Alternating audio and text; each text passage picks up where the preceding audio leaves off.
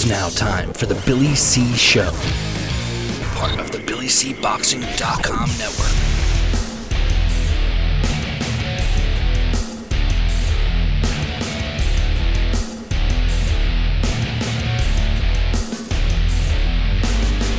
And we're coming to you live from the Billy C Studios in Lake George, New York. I'm Bill Calogero, and it's time for the Billy C Show. Good morning, good day, good evening. I hope you're doing okay. I hope all your holidays were great. We're kicking off our first show for 2019, so I'll get with it. Uh, today's show is being brought to us in part by Sal's Neighborhood Pizzeria and Italian Restaurant, located on St. Simon's Island in Georgia.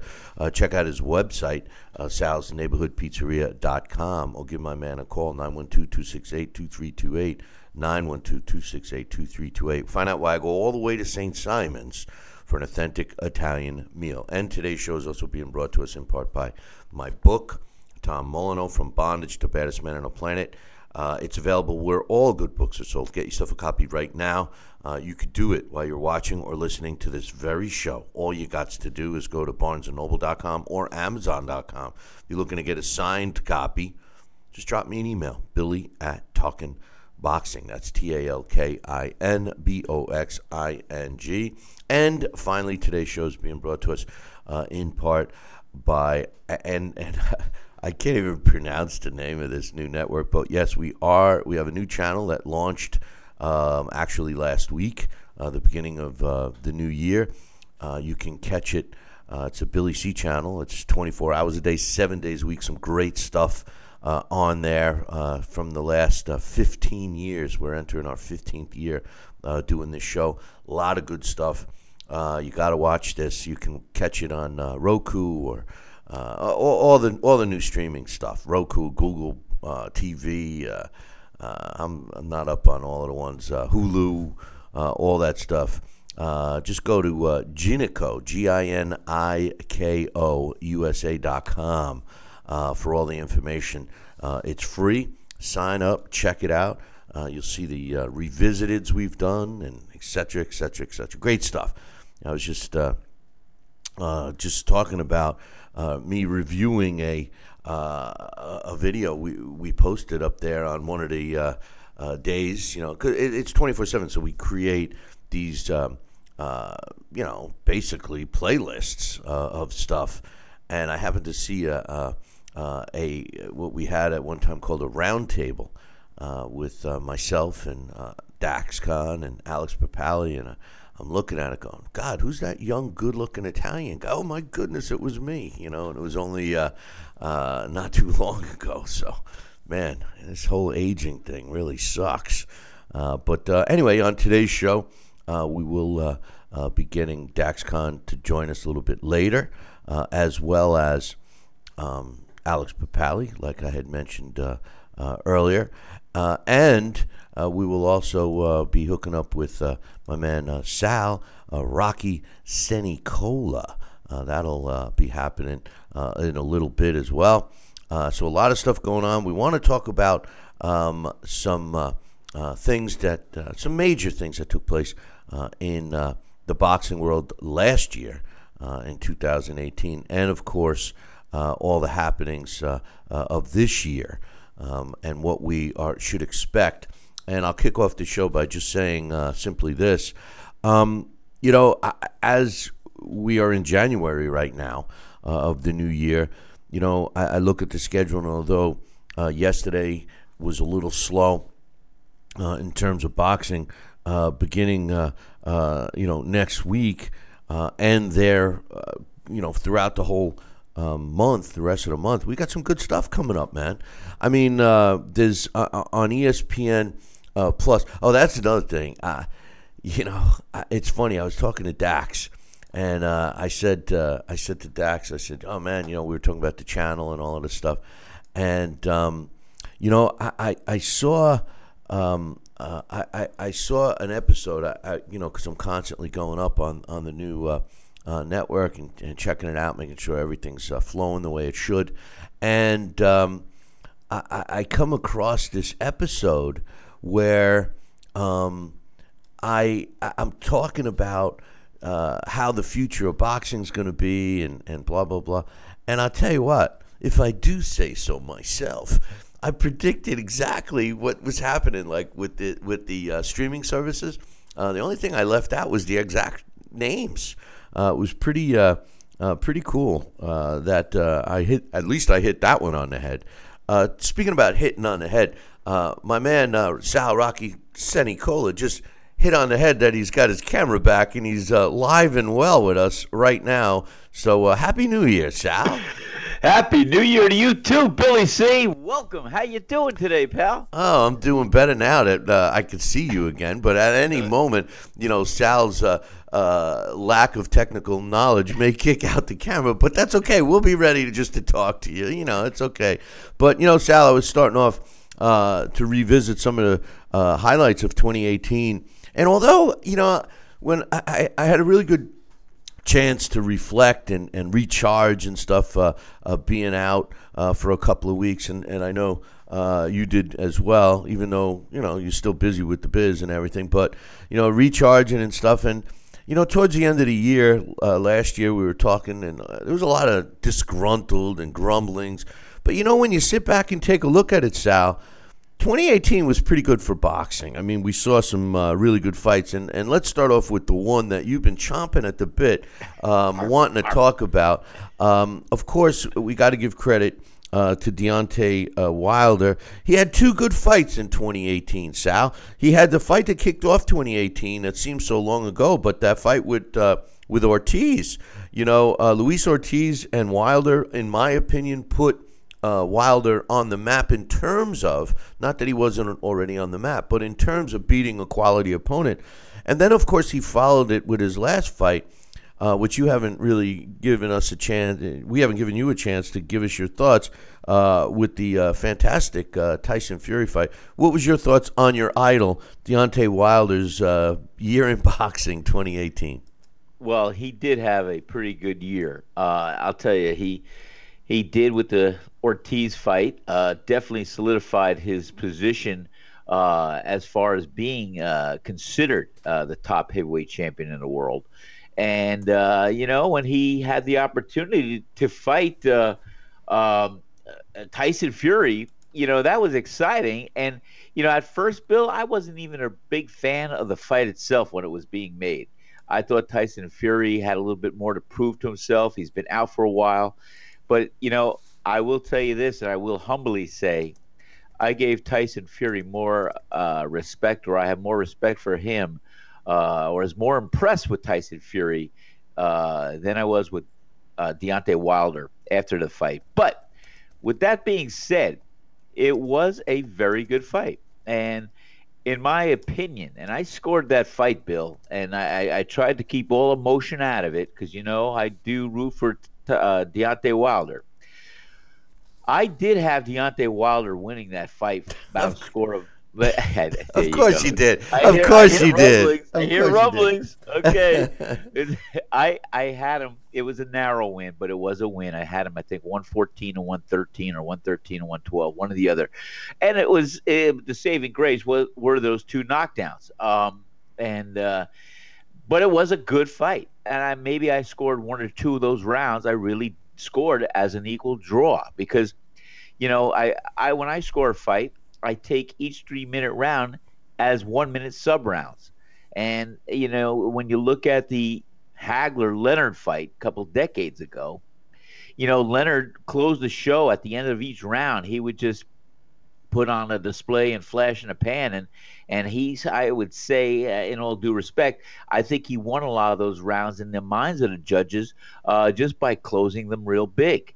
And and but when you look objectively at a fight you have to look at maybe three individual one minute rounds and see where each person is at that point in their in their minute increment and that, I mean that's how I do it anyway and when I did it like that I did give Deontay Wilder a one point advantage and the victory.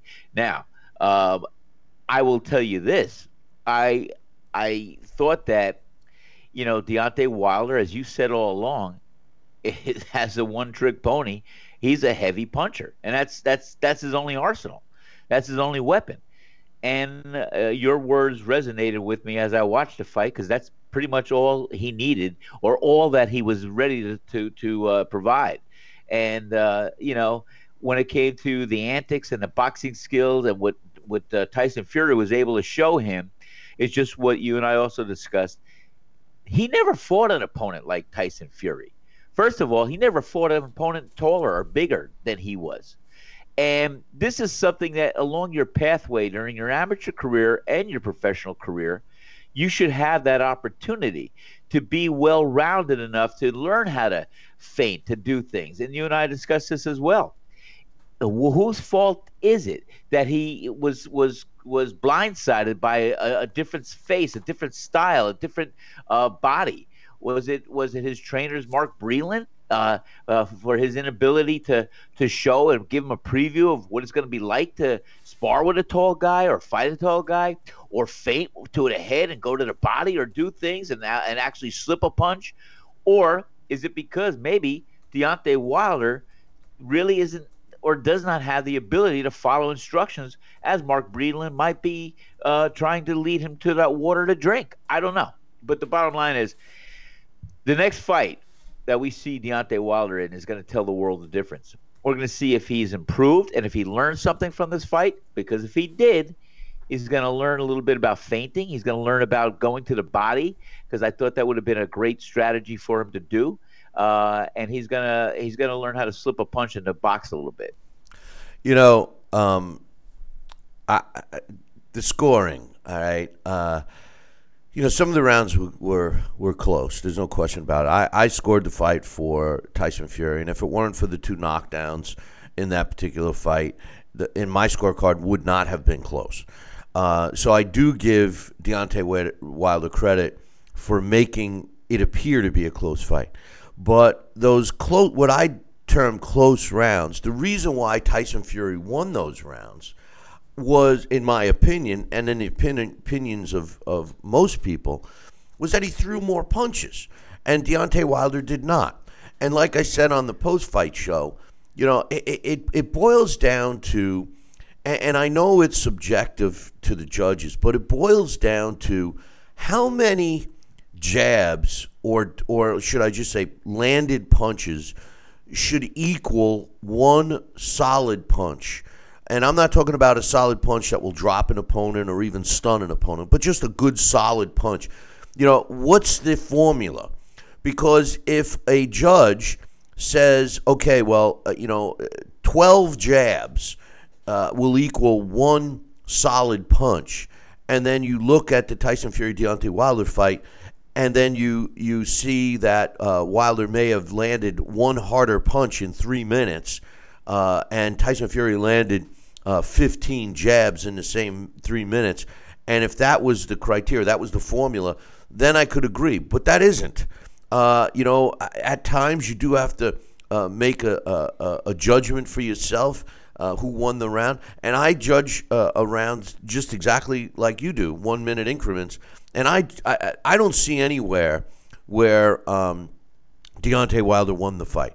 Uh, and I also agree about and, and you and I talked about this yesterday, but uh, I also agree about where Deontay Wilder is. Um, he's a one trick pony because, and, and I'm not blaming uh, Breland. I know, I know we both agree that you know he, he, he looks like he's a, a really good trainer. Uh, but unfortunately, he's got a guy with freakish punching power. And Sal, you and I talked about this yesterday. You know, forget boxing. In any human situation, when when when you're eh, eh, you know at a point where eh, you shift into auto mode we have a tendency to go to what comes to us naturally or comfortably or whatever. And that's what happens with Deontay Wilder. He's always going to revert back to his punching power. You say, oh, he should have worked the body more. Well, that was the brilliance of Tyson Fury, tying him up, and um, Deontay Wilder not having the wherewithal, knowledge, whatever you want to say, to, to do anything about it. He let Tyson Fury dictate the fight. And just as you also know, that I reminded you about yesterday, that I said that Tyson Fury uh, would be the first bigger opponent that Wilder has ever faced. And Sal, you agreed. I mean, the guy was clearly, and I'm talking about Wilder, was clearly uh, uncomfortable fighting a taller guy. Yes, he, he definitely looked at that that uh, looked uncomfortable, looked a little awkward, looked a little little. Uh, I haven't used that word in a long time. Stymied. He he, he was he was like like like frozen. Like like how do I assess this? What am I going to do next? And and you know, do I put on my offense? Do I put on defense? Do I just let him fly? I don't know. I think and and like I said, you know, uh, Bill, I know it'll never happen, but I wish I wish I could train Deontay Wilder. I swear to God, I wish I could train, have have a couple hours in the gym with him, and just show him exactly what I think he could do. Because, like I said, his next fight out, whether it's going to be against Tyson Fury or a taller opponent or somebody, is going to tell a lot. As I think Tyson Fury's will, because, you know, I, I, I did mention that uh, also yesterday. I think that's the hardest Tyson Fury has ever been hit in his life, and beyond any expectations I saw that big six foot. How tall is he? Ten. Um, six foot seven, six foot eight guy climb up, get up. You know, it was a little long count, but he it wasn't a long count. It, it, wasn't. It was, a little, it was a little long yeah, count. Yeah, when but, you uh, why? Because the referee, one, no, the, two, the referee was like one. Three, Let's see, what uh, am I doing tomorrow for after lunch? Uh, two. Wait, I lost my count. Let me start over. One. Yeah. yeah. no, I. You know what? I, I give. I, I, I give credit to the referee. I give credit. You know, because uh, and we we've talked about this a lot of times. A referee, again, human nature. A referee, when a fighter, and, and and you know? Go back if anybody doesn't believe me. Go back and watch tapes uh, of of uh, any referee count. And what most of them do, you know, they're leaning over the fight. Well, a lot of them just wave it off nowadays. But um, you know, uh, most of the referees will start counting, and they'll be like one two, you know, and then the fighter starts to get up, and as the fighter's rising, their adrenaline's going too, and they start four, five, six, you know, it's like they're they're trying to beat the count to ten before the fighter gets up. And what I give uh, credit for in the uh, uh, Deontay Wilder Tyson Fury fight was that he maintained the same. Uh, speed at which he was counting. You know, if you think now, remember something. Alex Papali points this out all the time. It's not a 10 second count. It's called a 10 count.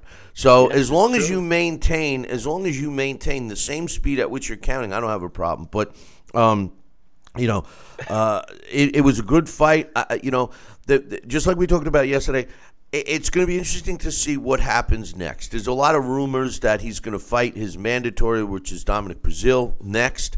And I think that that will hurt him, Sal, just like I told you yesterday. And the reason is because w- you would think – that after um, rewatching the fight and you know seeing what he did wrong or what he didn't do or what he could have done, you'd want to see him back in that position to see if he actually learned something from that fight.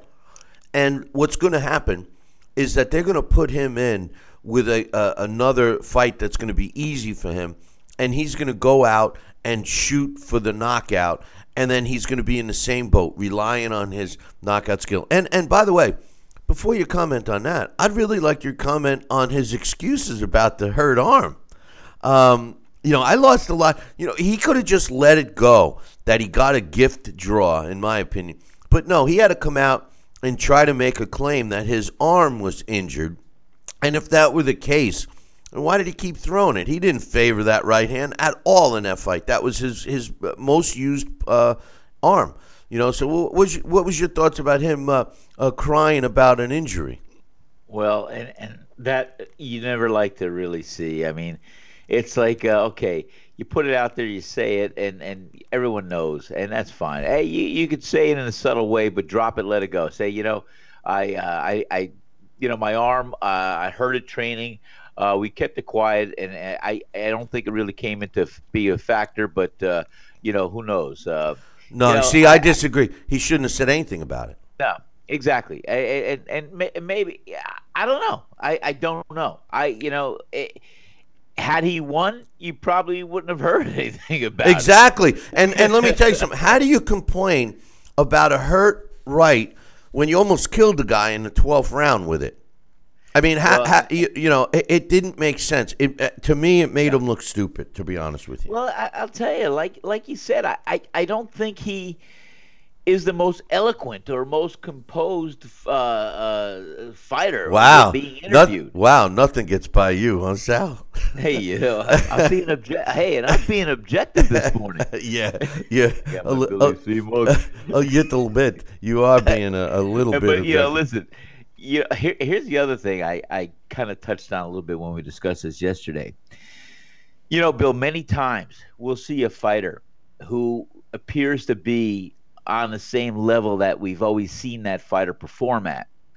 And then maybe he has a war, or maybe something else, and you'll hear all of a sudden, you know, something's off. He's not the same. Well, like I said and hinted earlier, let's see what happens with Tyson Fury's next uh, performance. You know, like I said, I don't think he's ever been uh, uh, struck with a punch quite as heavy-handed as uh, Deontay Wilder. And you know, I'm curious to see if that those punches that he absorbed and took, and and I can't believe he still got up from, uh, had any impact or, or or is going to interfere with his cognizance ability and, and, and, and just see how he is. If, is he a different fighter? Is he the same fighter? Is he a more aggressive fighter? We don't know. But like I said, sometimes it just takes one fight to turn a fighter and you see a little subtle difference. Uh, like I said, I think that the, the fight coming uh, between these two guys again, uh, I don't think we're going to see anything that much different from a Tyson Fury that he can show us.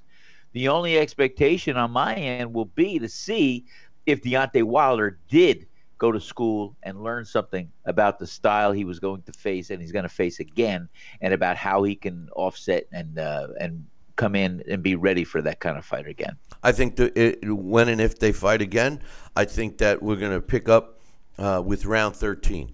I, Yeah, I think I, I. I think that uh, Deontay Wilder uh, in, in that that knockdown in the 12th is actually going to be, in my opinion, a bad thing for for Tyson, uh, for Deontay Wilder, and and the reason is because of of the severity of that punch and how Tyson Fury went down and appeared, you know, never to be able to get up, uh, let alone beat the count. Um, I think that Deontay Wilder's game plan is to try to end the fight um, quicker, not to let Tyson Fury dictate the pace of the fight and the style of the fight, which is what Tyson Fury does. Tyson Fury has done that uh, throughout his career. Um, and the other thing is, is I, I think that uh, Tyson Fury will be in better shape. He was in fantastic shape, but considering he lost about 100 pounds uh, since his return to the ring, I think the guy is going to be in better shape. I, I don't see Deontay Wilder wanting to fight him, and and uh, right away. I I mean, in a, in the in a perfect world, that fight should be their next fight, um, It but it but it, It won't should. be. It won't be, and um, it's a shame. And you know, we're going to see the same uh, ducking game between. Um, you know Deontay Wilder and, and Anthony Joshua because that's still the fight that uh, that we need to see. Thank you. And that's exactly what I was saying to myself while I was watching the Tyson Fury Deontay Wilder fight. I said, here we go. And your words again resonated with me as I was watching that fight.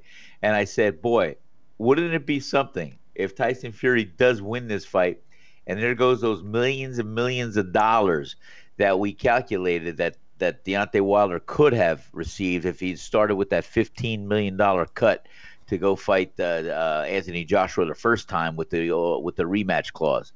And like I said, we're going to always look at that situation because up until whatever day they finally do step in the ring, any fight they take with any other point, uh, opponent is one fight away for this fight never to happen, and it may never happen.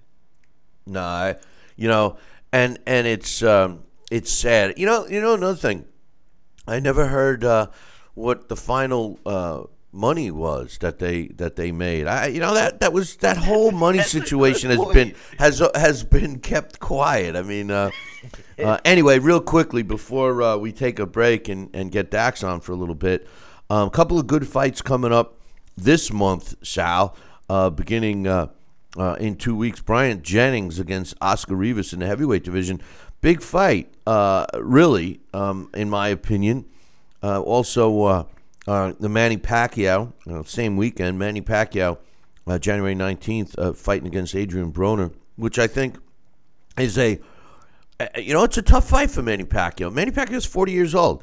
Uh. Adrian Broner, I, I don't think he's, I don't think he's thirty yet. Actually, I, I have his, uh, uh, I have his his um, box rec right in front of me here, and uh, yeah, he's uh, twenty nine years old. So, you know, he's almost given up uh, uh, ten years. Uh, Manny Pacquiao, so that's not an easy fight. And uh, Broner apparently has rededicated himself to the sport. Then uh, uh, uh, Badou Jack against Marcus Browne. That's another good fight. Um, uh, Jaime Munguia, the um junior, junior middleweight titleist, who should be a, a, light heavyweight. He's so big. Um, he's taken on uh, uh, uh, Takashi Inoue, which is a, a good matchup. Also, um, uh, in a heavyweight division on the at the end of January, uh, Adam uh, Kownacki is taking on Gerald Washington. I, I like this fight, Sal, because it's two young heavyweights fighting each other, which I, I think is important. I think you go back to Deontay Wilder's problems that we see with him, and the fact that his lack of facing good quality opposition early on is what's coming into focus today. Uh, that's why you know he struggles against uh, uh, you know that better level fighter. Uh, and then Keith Thurman, remember that name? Whoa, whoa, whoa! Wait, wait. Did you let, let, let me hear you say that again? Yeah. I, it, it sounds familiar. What what name did you mention? I, I, it, it, Keith Thurman, he's returning to the ring, and he's fighting Josesito Lopez. Is that and Uma Thurman's brother? Yeah, that is. That's about as close to, to the ring as he's gotten lately. But but Keith Thurman, uh, let me just look real quick. His last fight was against. Let's see, I have it right here. Uh, Danny Garcia uh, in March of 2017. Uh, so really, he, he's going to be coming off of, um, uh, you know, pretty close to a, a two year layoff. Um, by the time he gets into the ring at the end of this month against Josesito Lopez, um, very disheartening in my opinion for this guy, Sal. Well, like I said, you know, you and I have talked about Keith Thurman uh, many, many times, and you know, he's got all the ability, he's got all the talent, but does he have the heart, the desire, and the the the uh, wanting of of this, the, which is the desire to put it all on the line, to step in the ring, to, to face the fire. I mean, we, we, we say that you know it's, it's a different form of boxing for him today. He's he's not engaging as much as he used to, and things like that. He's slipping punches. They're boxing. They're you know, like I said, I can't I can't uh, criticize a fighter for trying to evolve or learn and, and slip a punch here and there, and but but uh, uh, versus just running away. But uh, you know, he's giving us different different uh, shades of what his potential, what his ability is. Because when Keith Thurman's on, I'll tell you what, I'm a Keith Thurman fan. He does know how to fight. He does know how to box.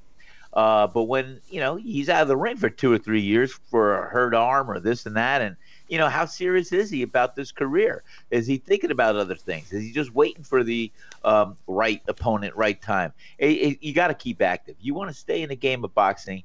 You know, you fight like you train, you train like you fight, and you, you put it out there. And you know, you you're a flash in a pan anyway. You're you're you're a star that's going to burn bright for as long as you can, and then you say goodbye. But when you stretch it out and you're you're there for a couple of years, and you're not engaging in the top compo- opponents in your division and you're looking like you're slipping this guy, that guy. You don't want to fight that guy. You're looking here, and you're going to have a few spots and a few credits that uh, will not be given to you uh, when all is said and done.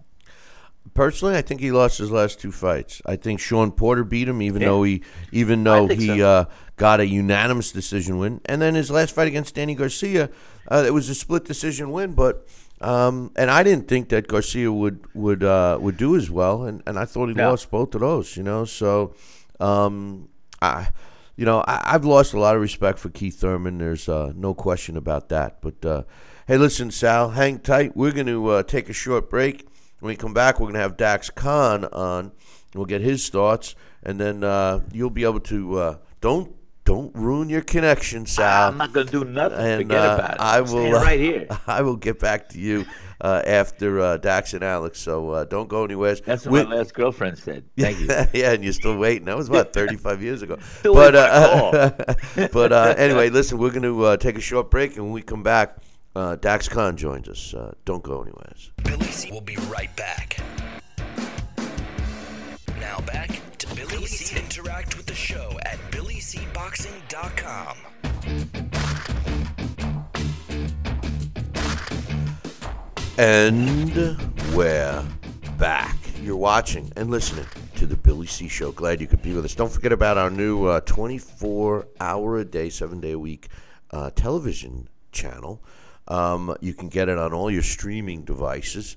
Uh, we got it uh, available through Roku and Hulu and all those other things, Google Play, etc., etc., cetera, et cetera, et cetera. Just visit uh, Giniko, G I N I K O, USA.com.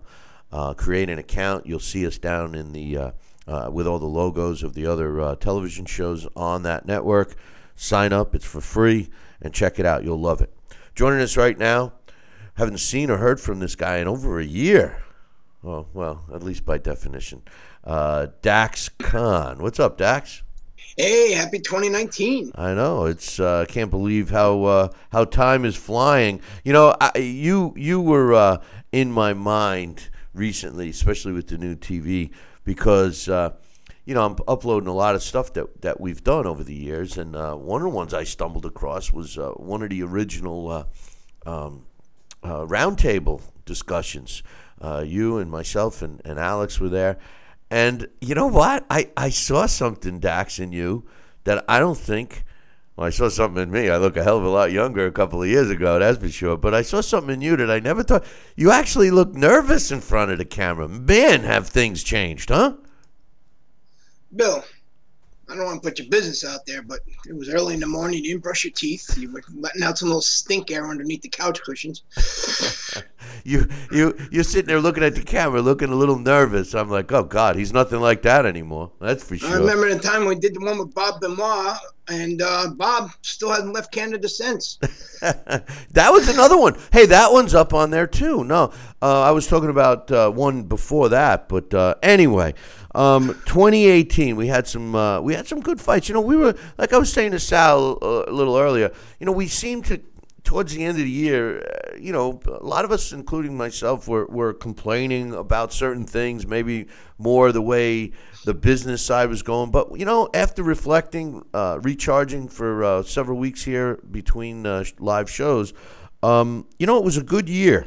And and when you kick off just in the heavyweight division to see uh, Wilder take on two uh, big fights in Ortiz and and uh, Tyson Fury, and then over on the other side you had Anthony Joshua unifying the title against Joseph Parker, and then another fight with uh, a, a top ranked contender in uh, uh, Alexander Povetkin. What's your thoughts? Well, 2019, now that it's here, we have high expectations because of last year. Um, in my opinion, uh, some of the most significant moments of last year is uh, one thing is 2018 kind of brought boxing back to that whole global spectrum. Uh, we had a new superstar emerge in Alexander Usyk, who uh, won that World Boxing Super Series, and he pretty much unanimously claimed the uh, Fighter of the Year, uh, whether or not it was ESPN, C- CBS Sports, Sports Illustrated, Ring Magazine. I think we all here had him as 2018 Fighter of the Year. Uh, Vasyl Lomachenko and Terrence Crawford are still battling back and forth. Uh, see, um, you know, who's recognized as the pound for pound king. Uh, Canelo, he goes for a uh, third division title.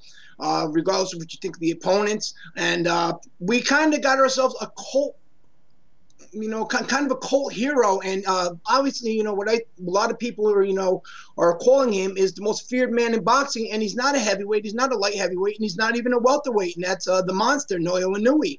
Uh, you know, he delivers sensational knockouts. He's um, 25 years old, 17 0 with 15 stoppages. Uh, he has wins over, you know, world champions, uh, uh, Taguchi, Adrian Hernandez, uh, Omar Narvaez, uh, Kohei Kono, Jamie McDonald, Juan Carlos Payano. And uh, they, they weren't just bell holders. They were all established champions with, with quite a few defenses underneath them. Um, I know that uh, people say, well, Lomachenko, you know, this is a guy here who is uh, sensational in a different way, but you know, you got a kid like Inoue who isn't really uh, seen much over here in this country uh, you know, due to uh, network uh, conflictions. But you know, he's had titles in three weight classes already, and then the World Boxing Super Series, Bill. You know, that has really cleaned up two divisions: the cruiserweight division, you know, with Usyk coming out ahead, and then of course with Callum Smith uh, becoming the the king of the 168 pound division. And not only that is those guys have also claimed the ring title, and and now we have a second season, and we're going to have us, you know, uh, again, we're going to have ourselves two um, undisputed uh, champions in two separate divisions, you know, and that's really cleaning up the sport. And most of all, what we've seen a change of is in the business side, as you know, you mentioned all the time. Eddie Hearn and Sauerland Promotions, in my opinion, have genuinely separated themselves from the rest of the pack throughout the whole sport, and they have pretty much truly, you know, defined themselves as the promoters in boxing. Yeah, you know, especially with the uh, the DAZN network and the World Boxing Super Series. There's no question about uh, Hearn. You know, I, I, just you know you make a, a, great point about Usyk in the cruiserweight division, and you've said, uh, as a matter of fact, I believe it was the last show that we did live. Um, you even said it, it, I was making a uh, comment about the cruiserweight division, like I always do, uh, and and I I basically generalized saying that the cruiserweight division um, is uh, not as popular as it should be. And then you corrected me and said, well, that's only here in the United States, which you're 100% correct. Now we get a guy like Usyk, who seemingly is the main man of the cruiserweight division. And, and fortunately for us, we have a lot of other cruiserweights that are willing to get in the ring with this guy to, to try to, uh, you know, take his his uh, title away of, of being number one. But the other side of it is, and a question I have for you, is Usyk, or as it turned out, did Usyk – um, his success as a cruiserweight was it too good for his own good? Because now people are pushing the guy to move to heavyweight. And I, you know, not that I don't think he could beat some of the heavyweights out there, but it defeats the purpose of what I had hoped would uh, be the end result in the cruiserweight division.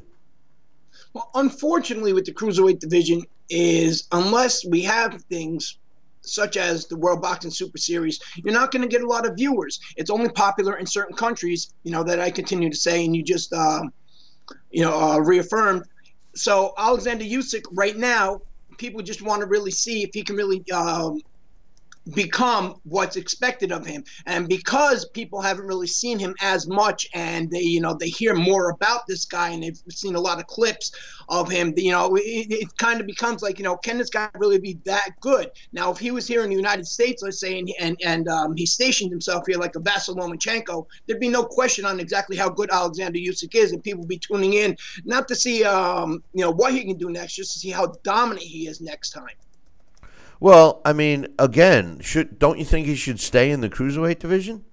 But if he stays in the cruiserweight division, Bill, again, you know that that's my point because there's not a lot of competition. There's not a lot of um, attention for it. Um, you know, in in this country or even in you know a lot of other countries outside of you know uh, certain European countries, Alexander Usyk, more or less, he's kind of going to um, become that guy that you know could have, should have, would have. Uh, you know, he was that guy that yeah, he won this tournament, but really we don't know how good he is because who did he really fight, and because these other uh, these fans don't really know how good those other cruiserweights are. So he's in kind of in that no-win situation. Remember, I always talk about that article I wrote years ago when Vladimir Klitschko was first uh, beginning his reign as the undisputed heavyweight champion. You know, is he too good for his own good? Which is more or less uh, what you're trying to say. And I believe Alexander Usyk, yes, he's too good for his own good. Vasyl Lomachenko, too good for his own good. Once you get to that certain level of skill and you become so dominant that people actually just really start believing that you cannot be that good.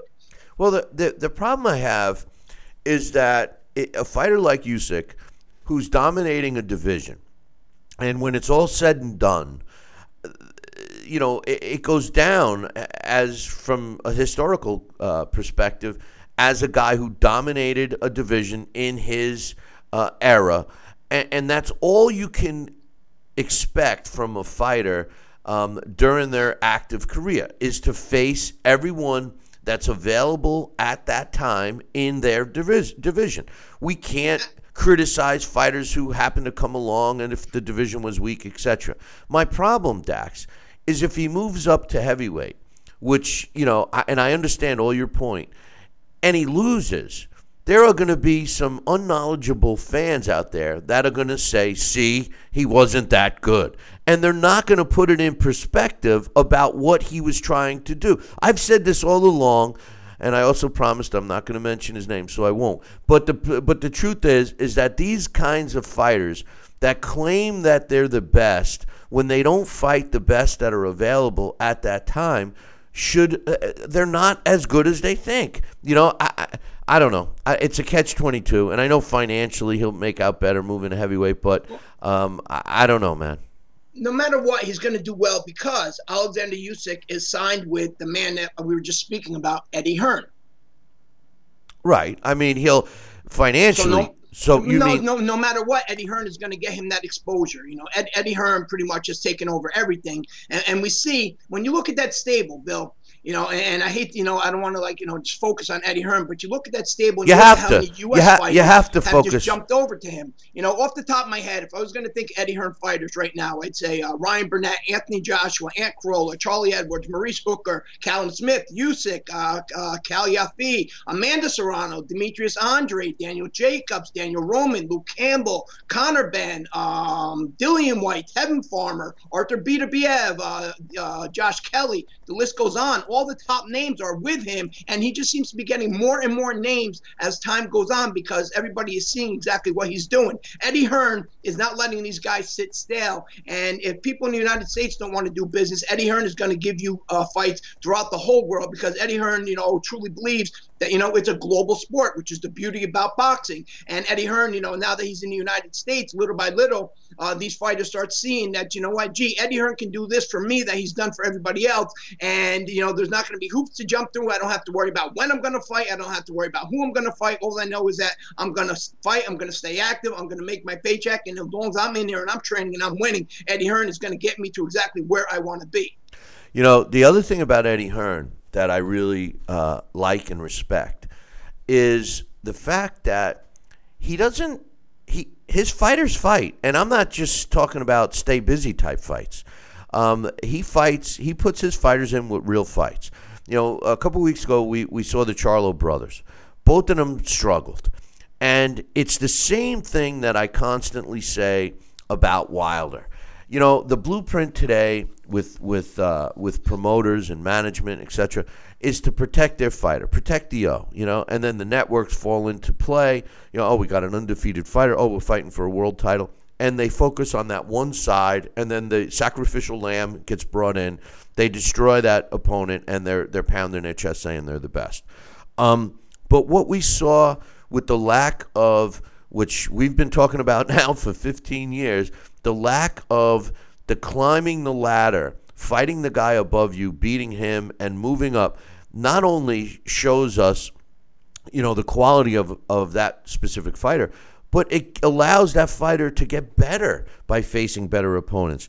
We saw um, Wilder struggle, but he came out and won against uh, uh, Ortiz. We saw a fight that many of us believe he lost to Tyson Fury, fighting the same way, all because he's never learned how to really fight somebody that can fight. The same thing happened with the Charlo brothers, Dax. These guys were were were coddled. Uh, either if they fought a guy with a name, it was at the end of his career, whatever. They get in fights that they both should have cruised. One struggles, the other loses. I mean, when is the fan base going to accept or understand that there's nothing wrong with a loss on a record? As a matter of fact, most quality fighters improve because they learn something from that. Is it ever going to change? At least, um, I, or should I say change, or should I say go back to the way it was? Well, what's your thoughts? Well, first, uh, a lot of that blame goes on to the sanctioning bodies. You know, they seem to allow or they seem to rank guys based on wins and not quality of wins, which is how it should be. Uh, you know, you mentioned uh, Deontay Wilder, and you mentioned the Charlo brothers. You know, the Charlo brothers have some quality wins, but uh, Deontay Wilder has some quality wins, but they have not done exactly what you said in terms of you know slowly raising their level of competition, fighting uh, what uh, you know the journeyman, which is how you really build fighters into complete fighters, putting them in there against these experienced journeymen who are going to present them with things that they've never seen before and, and test them. There are very few guys out there like an Alexander Usyk, like a Vasyl Lomachenko, like a Naoya Inoue, who are capable of going out and winning world titles after five, six, seven, or ten fights, and you know in multiple divisions. And but because these fans don't know who these other these opponents are, then all of a sudden, you know, they don't have respect for these fighters. Or with Vasyl Lomachenko, there's always an excuse. There's a reason on, um, you know, why his opponent didn't do well that night, they all of a sudden become overrated. Or we've had this conversation before about Terrence Crawford. Terrence Crawford, you know, there's actually people out there, despite how good he is, will say, who has he fought? Why? Because they don't know. You you know you hit uh, the key word there. Uneducated fans. They don't know who a lot of his opponents were. or a lot of who his opponents are, and they base a lot of his opponents off the fact that they had a few losses, so they obviously can't be that good.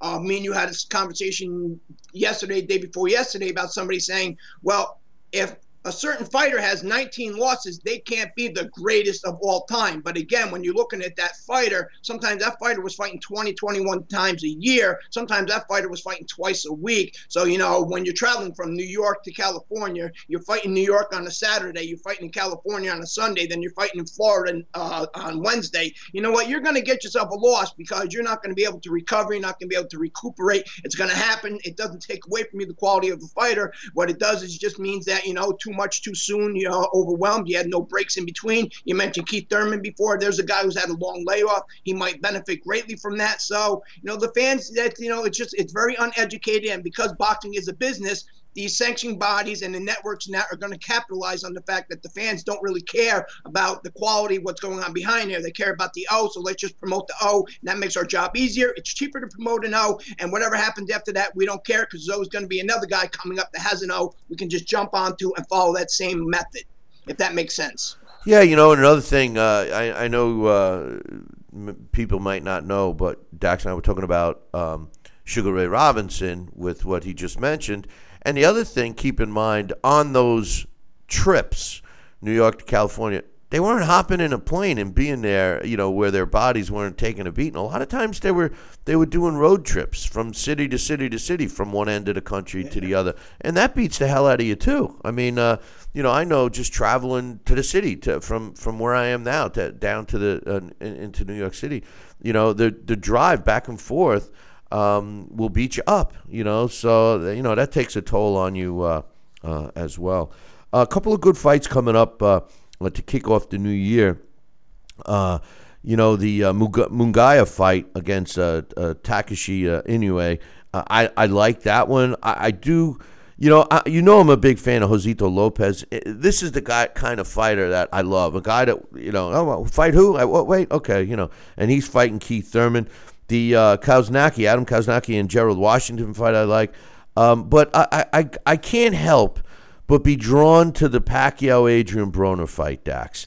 Um, I think this is a tough fight. I mean, we could say what we want about Adrian Broner, but number one, you know, and and quite frankly, you know, his his uh, decline, so to speak, was his punch output. He's still good defensively. He still has a solid chin, and he still has some pop.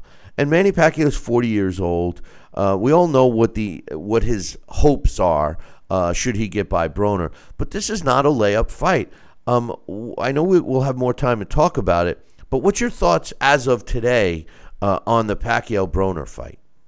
No, Adrian Broner is, certainly um, not a layup fight for anybody. Adrian Broner is his own worst enemy. Uh, you know, when it comes to his career, uh, Manny Pacquiao, that's a great point. He's uh, 41 years old now. And you made the other great point where Adrian Broner has that low punch output. Can Manny Pacquiao continuously throw punches? And is he able to throw those punches while avoiding a counter punch from Adrian Broner?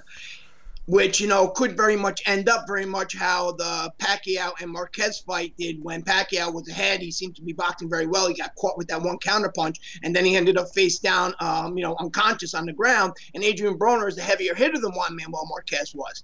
Um, but you know, Manny Pacquiao you know, this is uh, maybe his last hurrah. Why he's continuously doing this, I don't know. Um, you know, he, he should, uh, you know, retire from the sport after this fight at minimum. Um, Adrian Broner, you know, this fight too is going to tell a big story on him, even if he wins, depending on how well he does. You know, Adrian Broner may have to rethink his career uh, also. But, you know, if I was going to pick a winner on this, due to the punch output, I'd have to say Manny Pacquiao, but I would not be surprised if it did end up, you know, one of those one punch knockouts and Manny ends up on his face. Yeah, you know, I mean, you know, Broner's got hand speed, Broner's got accuracy.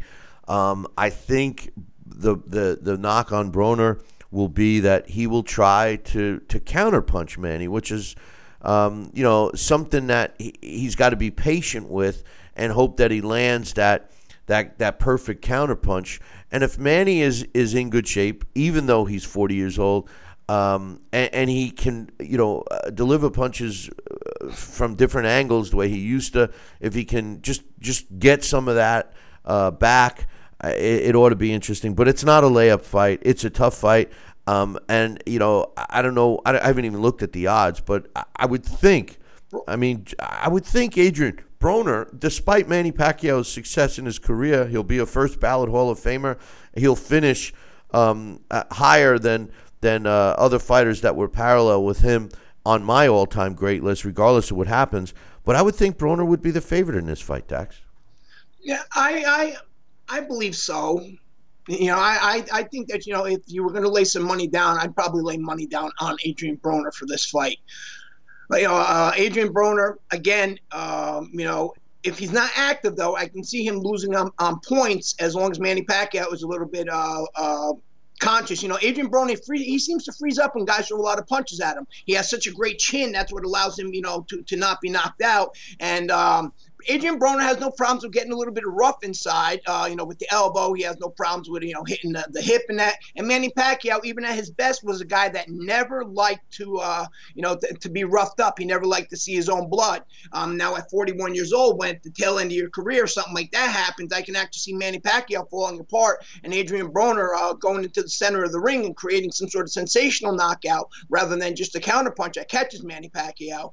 So you know, it's it's it's you know the I'm, uh, what's you know how, how do you say it? You know the the the, the the one I always use when you know the, you want to use that cop out and, and say you know there's uh, you know you really can't decide uh, officially you know but uh, the fight is Adrian Broner's to lose if that makes sense. So so uh, one last thing I wanted to ask you before we let you go. Um, you know the new uh, television deal that we have with uh, Giniko USA. I know you've had a chance to look at some of the stuff on there. I mean, uh, it's pretty interesting, right? I mean, I, I, didn't realize, to be honest with you, I know we've been doing this for a long, long time, but I, I didn't realize how much content that I actually had. That now we get a chance to, to you know, re-see, eh, like not just the show stuff, you know, the events and uh, all of that. I, I, was actually uh, watching the uh, Hall of Fame event we did uh, back in 2011. Can you believe how uh, how much time has flown by? Uh, but uh, what's your thoughts? Initial thoughts on the on the new network? I like the network, especially um, you know you go around and you search, you know you, you find old movies like I was telling you, uh, you know there's there's nature shows, there, there's a little bit of everything on there, and what I like is the fact that it's available all the time. It's almost like a continuous DVR where you can just pick and choose what you want you know there's of course there's that live feed that's always playing but then when you go down the list of the channel or a show you're able to pick and choose whatever you want to see from the past very much like ours is.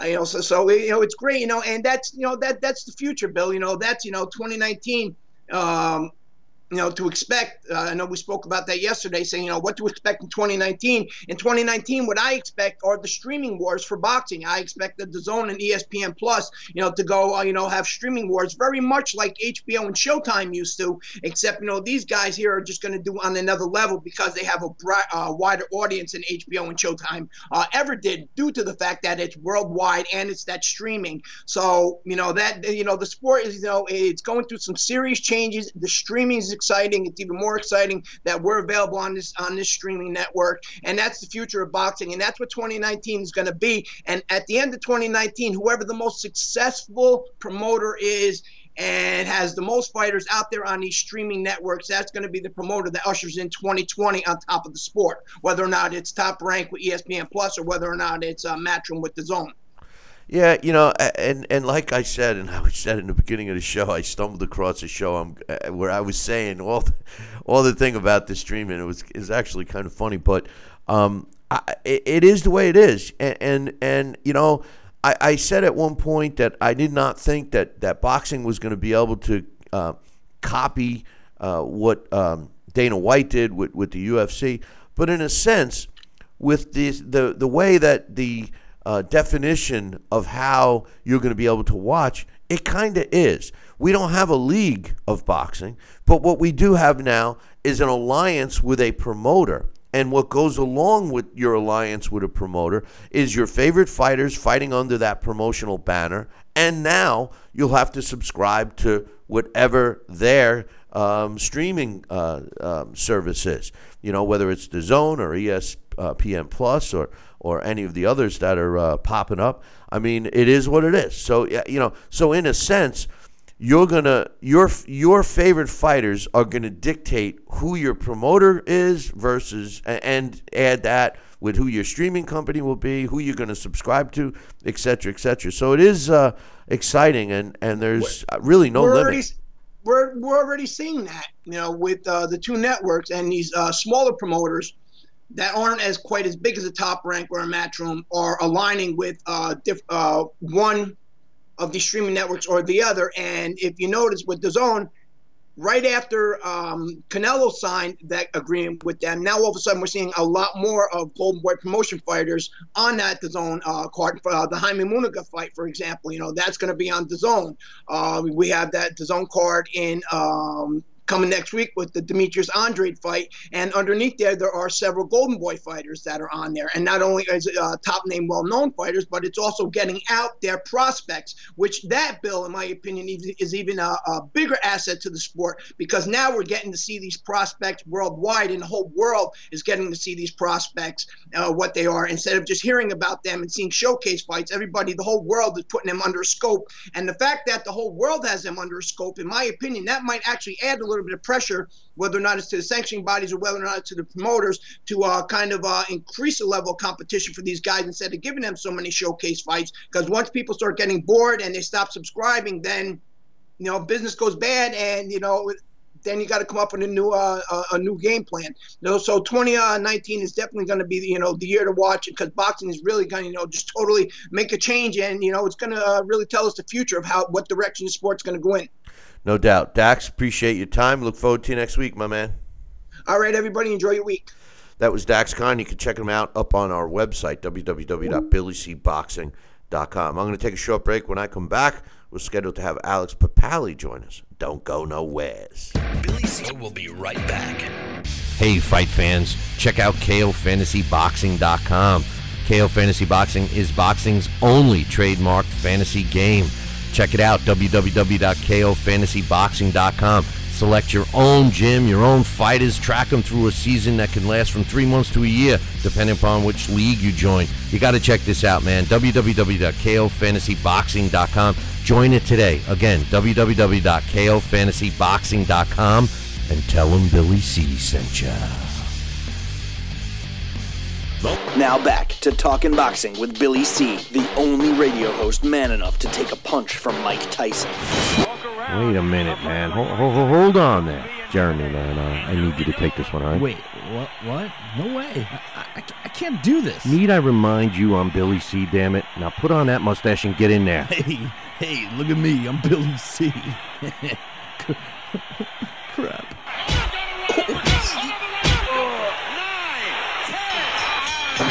The undisputed heavyweight champion of Boxing Talk Radio. It's Talking Boxing with Billy C.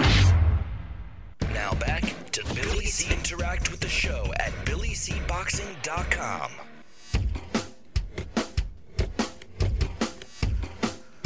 And we're back. You're watching and listening to the Billy C. Show. Glad you could be with us. Don't forget about checking out the new 24 uh, 7 TV channel yeah, that's right, man. The Billy C Boxing Network. Check it out. All the information can be found at uh, Giniko, G I N I K O, USA.com.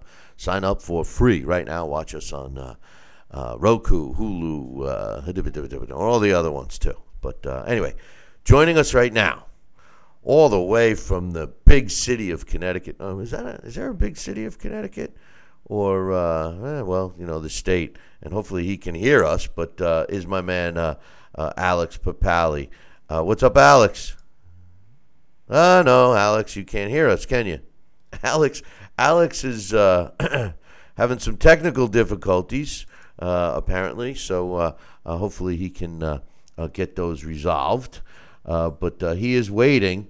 Um, but we do not, we cannot, he cannot hear us apparently. Um, you know, can can he hear us now? Is the question, but uh, um, I, am not sure. Uh, are you there, Alex? No, he's not. He's not there.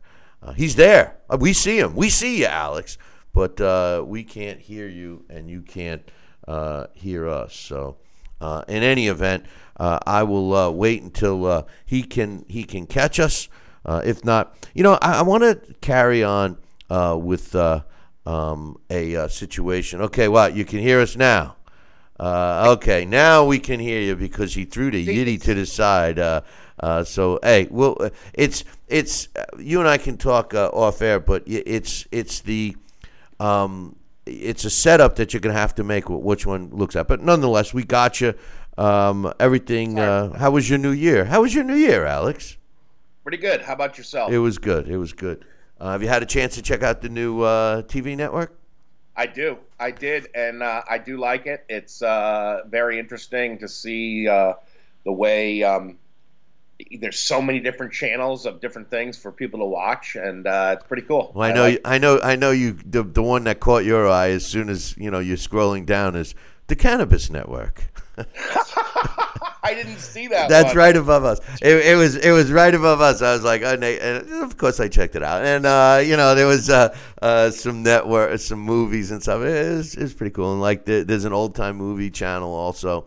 Uh, like Dax was talking about, but it's uh, it's good stuff. But you know, I, I, I know I got a, uh, uh, you know, obviously I'm doing all the programming for it, but I came across and I was telling Dax the very first roundtable, the the the prototype roundtable that we did, and I think it was four or five years ago, and I'm looking at it and I'm going, oh, that, that's Alex Papali. It is Dax Khan. Who's that good looking Italian man? I was like, oh my God, man, have I aged in the last four or five years. You know, it's like, I didn't even look like me, but some really good stuff, man. Some, uh, some stuff I forgot I even had. That, you know, all the events that you and I did, we have on film that are all up there. Um, so uh, some some good stuff there, but uh, Oh you know, wow! Even all those um those like MMA fights.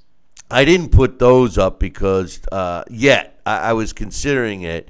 Um, the quality uh, of the sound wasn't good. I also did a an amateur event in Saratoga once that the, the sound was not good, and, and I just don't think it'll it'll be uh, uh, worthy of, of putting on. I, I you know I'm, I'm trying to keep people watching and listening versus saying I'm not watching this. But uh, anyway, before we before we uh, the last thing that we were talking about, Dax and myself, were was the streaming thing, and uh, uh, you know. I, he, he's he's he made some great points about the audience that it can reach, et cetera, et cetera, and in his mind that uh, he thinks that you know it's going to get uh, it's going to be better. You know, I I agree initially, but I, I think what's going to happen from from a, just a, a, a, technical point is I think what's what's taken place is the term streaming is something that the older people, you know, uh, like myself and, and well, Sal is Sal is much older than me, so you know, guys like him, um, we look at it as something different. But a lot of the younger people just look at it as that's the way it is. I mean, you know, what's the difference between you know streaming or whatever? I just want to watch my show. How do I get it, etc. My point is, do you think that over time, once everybody you know drinks the Kool Aid, and I've subscribed myself to uh, to to the streaming services that um, you know we, we all know about. We don't have to mention, but we know who they are. Um, do you think over time that the fan base will eventually be the same as it always was? Um, do you think that it, it truly will get out to people that, let's say, have never watched boxing? I, I find it hard to believe that the availability, worldwide availability, is much better, like Dax says. But I can't. I have a hard time believing that somebody that never was into it would all of a sudden be into it because now they can watch it on their handheld. What's your thoughts? Well, I think it's possible. I think I think the way people are going to become fans of boxing is the same way they always have, in that they ca- they see a fighter or they uh, hear about a fighter who captures their imagination, uh, and then once that happens, then they're going to seek out to watch them fight wherever it is, whether it's on an app or whether it's on network TV or whatever. Uh, I went to dinner last night with a very good friend and his mother in law, and uh, we did start talking about boxing. And, and she remarked about how uh, she can remember watching the Gillette Friday night fights. And I think that, you know, yes, the boxing landscape, uh, what it means to be a boxing fan is very different than that now. I think the, the wonderful thing about that back then was that there was only three networks. Um, So when you have prime time coverage of boxing on a weeknight or on a Friday night, a weekend night, then it does up the credibility of the sport, you know, to the mainstream. Like, you know, it puts it on the same par as basketball, box, uh, baseball, and football. We don't have that anymore. Um, not exactly. Now there still is um, boxing on network TV. I mean, I saw the ad last night for the upcoming PBC show during the Dallas game. So, you know, there's there's probably more boxing now on TV than there's ever been. The thing is that you're right. There's lots of different niches. There's lots of different options on how to watch it. So, yeah, people like us who grew up, you know, with ABC, CBS, and NBC, and then you know pay per view model and you know the pay channels uh, that's very different because now there's lots more avenues. But I don't think it's worse. I think it just, um, you know, it's the media is very different, and becoming a star now doesn't necessarily. It's not the same path as it used to be. You could become a star just from having a YouTube channel, like you, Billy C. That's funny, but uh, you know that. Yeah, or or just screaming that you want to, you know, kill. I gotta, I'm gonna kill somebody in the ring. That's right. But the more outrageous, the more outrageous you are, uh, you know. But, but see, that's the thing is that I think that you can. It depends what kind of star you want to be. If you want to be a flash in the pan, yeah, you just post, you know, a, a Drake in my feelings video. But uh, if you, you know, want to have um, some sort of longevity, then I think you do what you do, where you uh, you know establish a uh, rapport with fans and you know have something that they could depend on of uh, you know what they're going to get from you and stuff like that. And I think that that avenue is still available and it's available on multiple platforms now. It is weird um, to think that it's hard to keep up because I, I I love Bryant Jennings.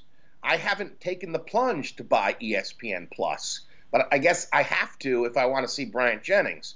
So that part is a little annoying because it does seem like you got if you love boxing and you want to see everybody, you've got to buy a lot of apps. Exactly. A, yeah, that's a little bit of a pain in the ass. But I think if you're a fan of baseball, that's probably been the reality of what it's like being a fan for a while.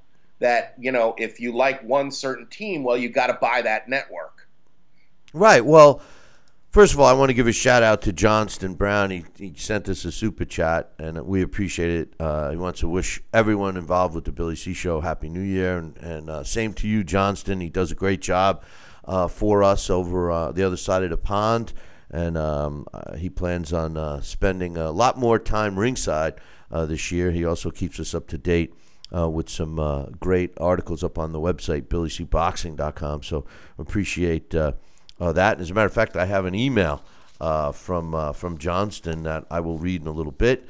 But uh, but you know the the, the bottom line, um, Alex, is simply this. You know, back in the day, and you mentioned the Gillette fight nights and stuff like that.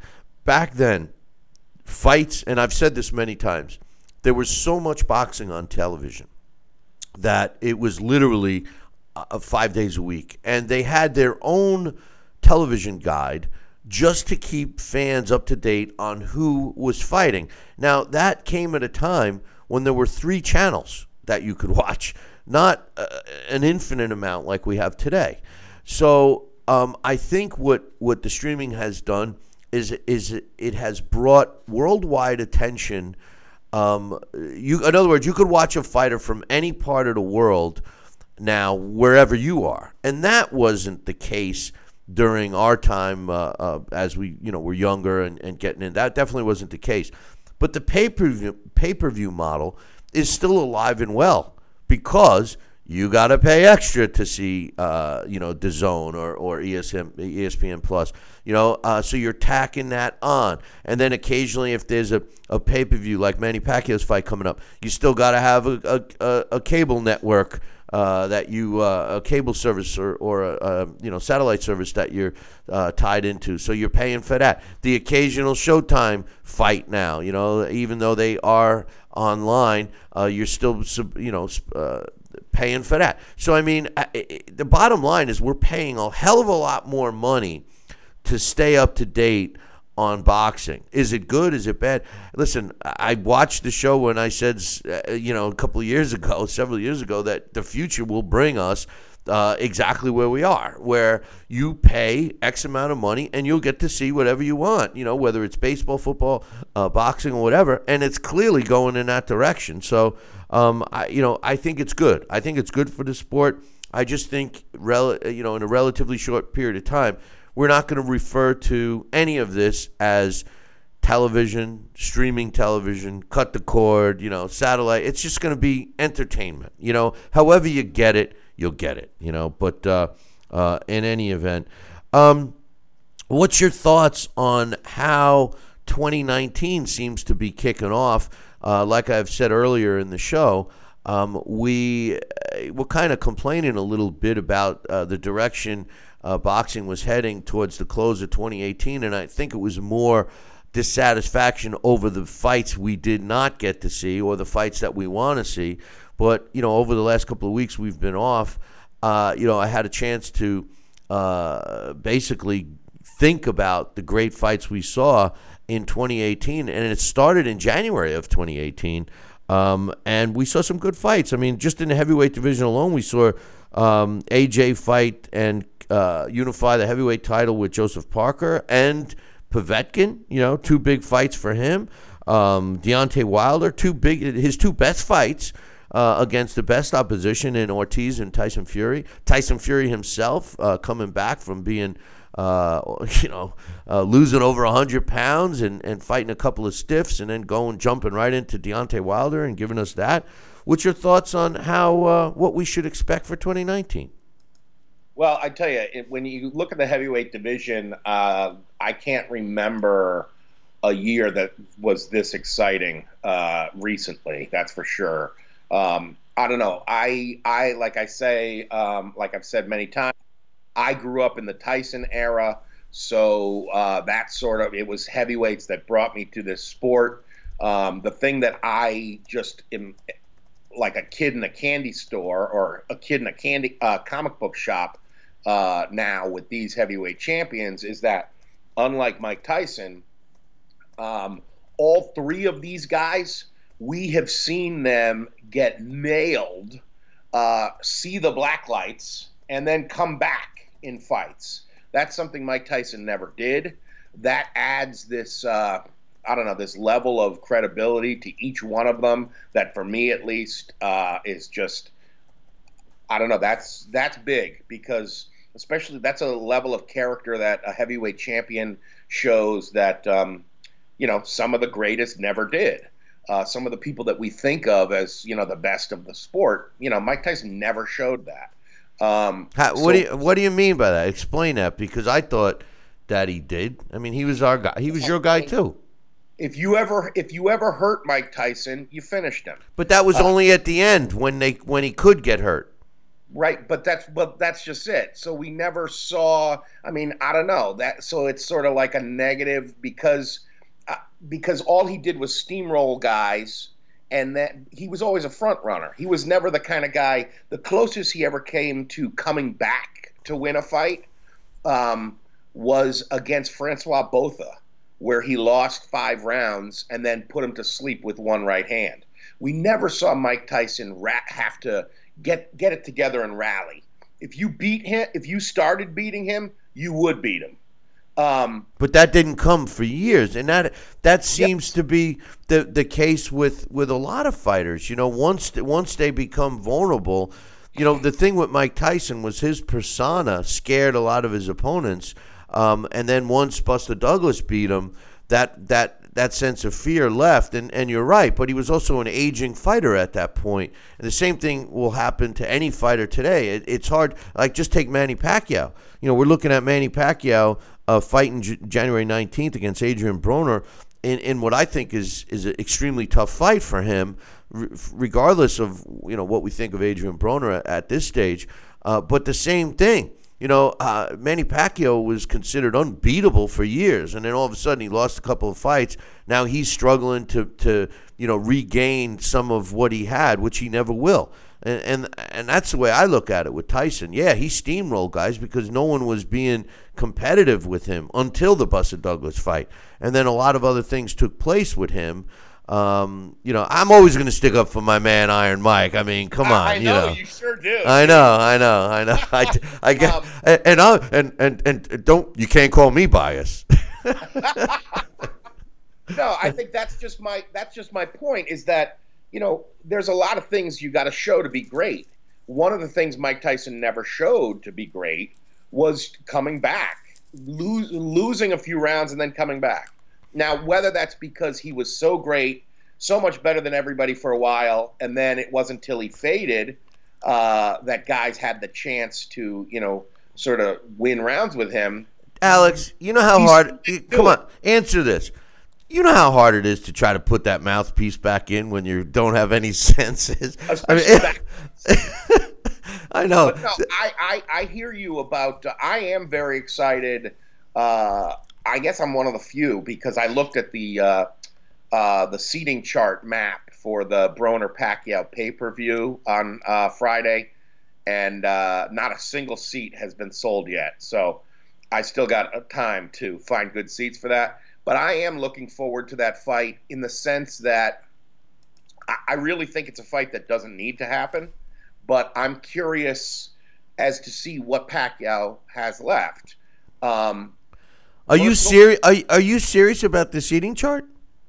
yeah, it's completely empty. Nobody, nobody's bought a ticket yet. But I mean, it is. How can that be? How can that be? The fight's a couple weeks away. Yeah, we're still more than two weeks out. So maybe you know, I'll let you know next week um, if if any have have uh, been bought. That Uh, fight's in that fight's in Vegas, right? I forget where it is. Probably that's where Pacquiao usually fights. Hmm. I don't know. Um, but uh, I think that that's the thing that's interesting about that fight is that Manny Pacquiao is a guy who's been through so many wars that at some point it's very possible he walks up the steps to the ring and has nothing. Um, and boy, wouldn't it be sad to see him lose to Adrian Broner? But I don't think this is a walkover fight. Yes, Pacquiao has so much more skill than Broner. Um, and just in terms of pound, uh, punch output alone, he should box the hell out of Adrian Broner because even when Broner was at his best, he just didn't throw enough punches. Well, not not when he was when he was when he was in the lower weights. When he was a lightweight, uh, and even a junior welterweight at uh, at, at you know for uh, most of that time, his punch output was a lot. I mean, you know, I thought he was going to be one of the best. I, you know, he just he just got wrapped up with the wrong people and started thinking that he was better than he was. His he was his worst enemy, really. Right, but I think that's the thing. The thing about him that I think is going to be dangerous that we already saw is dangerous for Manny Pacquiao at this stage, at this at at the Manny Pacquiao that we have in front of us now, uh, is he's just big and strong. Um, Jeff Horn, those were his main abilities, uh, and he made it a very physical fight. Uh, I don't know if Broner will, has that ability to sort of make it a clutching, grabbing, sort of mugging sort of fight.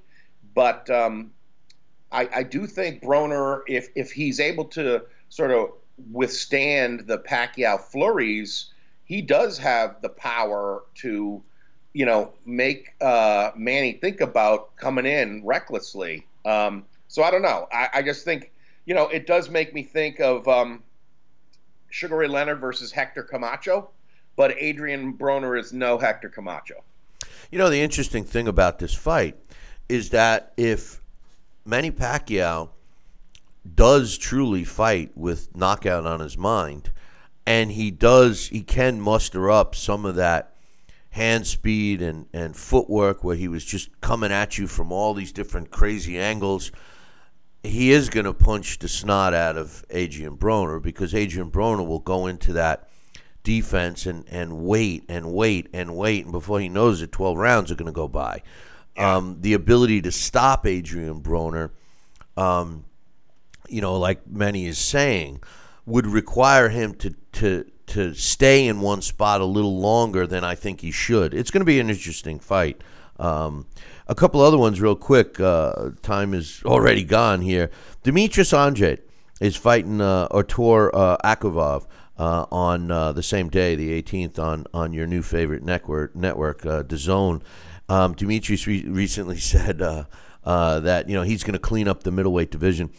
Um, I've always liked Demetrius. I, was glad that he, he got rid of um, the two co-promoters that were fleecing him all these years, and I think that he missed out uh, on a lot of uh, financial opportunities uh, and also just generalized stardom opportunities. Um, he's a quality fighter that's aging, did not have enough um, fights, in my opinion. And some of his statements are stating that he's going to show everyone he's the best middleweight in the world. Um, and yet he's taken on uh, Artur uh, who's uh, virtually an unknown uh, character. Um, it is a, a, ranked fighter in the WBO uh, rankings, and, and that's the belt he owns. But when I look at Demetrius, and no disrespect to him, I can't see him competing against a, a, a Triple G or um, a, a, Danny Jacobs or even a Canelo Alvarez, uh, whichever weight class he decides to fight in. Um, what's your thoughts? Um, I think he competes with those guys. Yeah, I he doesn't have the most fan friendly style, that's for sure. Um, he's uh, mistaken me for Dan Rafael uh, on two occasions, but a lot of people do that because we're both um, fat white guys with goatees who hang around boxing. Um, but uh, I do think he certainly can compete with those guys. Um, I I don't know. I think he he's a tough one because I think he's not all that uh, thrilling to watch. Although I think his last fight he looked better than he's looked in a long time. Um, and I do think that uh, yeah, because didn't the, his last fight he he dropped that guy multiple times. I can't remember. I'm completely blanking now on who his last fight was, but I do remember him uh, dropping him several times, but then having a hard time finishing him. Um, I do think that he belongs in that upper echelon of the division, but I do think that um, because of his style, um, you know, and unfortunately, some things that have nothing to do with him really, just sort of the way the promotional uh, powers that be work. Uh, he does seem to have a hard time getting bigger fights, so I'm not sure we'll see him in that group. You know, the Canelos, the Jacobs, the Golovkins, but um, I know he wants to be up there, and I think that he could certainly uh, do well with them. I think he'd pose problems for all of them because of uh, his boxing style. He he's very good at um, you know defensively and keeping guy. He's very good at distance. So I think that's any guys who are good at distance can sometimes be a little can you know kind of take the air out of the room because they're at if they're staying at a safe distance, you know, the fight becomes a little uh, there's a lot less contact when that happens. But um, I don't know. I, I, do think he's one of the best in the division. So, I, and because he's a regional guy, um, I would like to see him do well. But um, no, and he the, thinks of Dan Rafael, and that's why, and that's why uh, I've asked you because I know you know you're you're partial to local guys. Um, yeah. uh, listen, we're, we gotta we gotta let you go, but, but, real quick, you know, you're talking about uh, him maintaining his distance. Well, this guy has maintained his distance from the ring altogether. Keith Thurman uh, steps steps back into the ring, and he's picking one of my favorite fighters in Josesito Lopez to make his triumphant return. Josesito Lopez should be fighting uh, two or three weight classes below which he will fight, but love this guy. What's your thoughts on Keith Thurman, real quick? I mean, I think he's I think he's let time uh, pass him by. I, I, I don't see him, regardless of what belt he, he still has. He, he still holds the WBA belt. I don't see him as a major player in the welterweight division right now um, until he gets a, a, substantial win under his belt. And I'm not so sure a win over Josesito Lopez will do that, in my opinion. No, I agree with you, and I and I think that it's unfortunate because with the layoff, it does seem that that's entirely self-inflicted.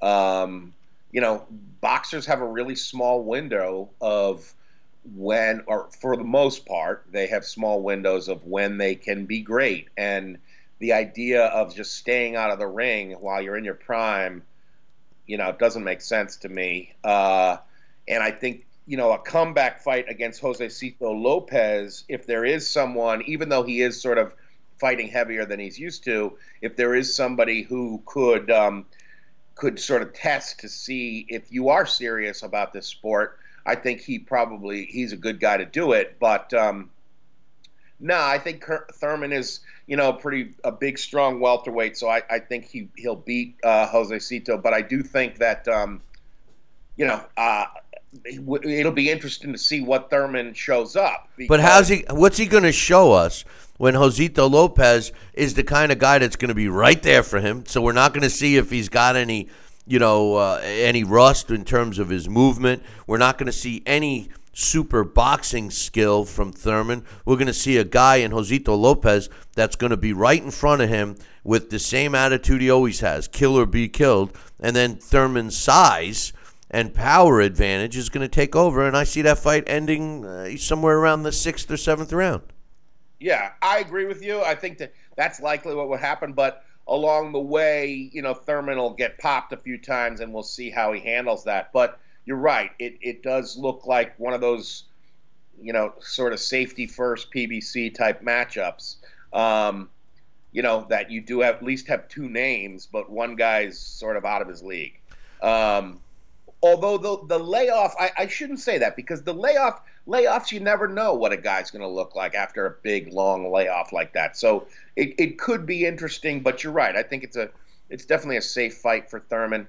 I don't know. I think one of the other things that is very exciting is uh, Alexander Usyk, who I think is the fighter of the year. He's talking about moving up to heavyweight and going right into a fight with like a Povetkin, um, which I think that'd be awesome. Uh, I don't know. The heavyweights are what really have me excited, and the idea that Usyk uh, might be a part of that mix too uh, is fascinating to me. I mean, he really he's going to have to do some uh, he's going to have to go talk to David because he's going to have to do some giant killing. But, I think uh, I think he should talk to Michael Spinks and uh, and realize you know and learn from Mike that you know yeah you might be able to get a win or two out of here, but these guys are bigger and stronger. Maybe you should stay right where the hell you are, my man. Well, but, I love that Billy C. You have to love that too. The the guts to want to go up there and do that. That's what we like. We Let, like the. Eh, wait a minute. Let's be like real. The guys want to put their head in the crocodile's I, mouth. I got you. I got you. Except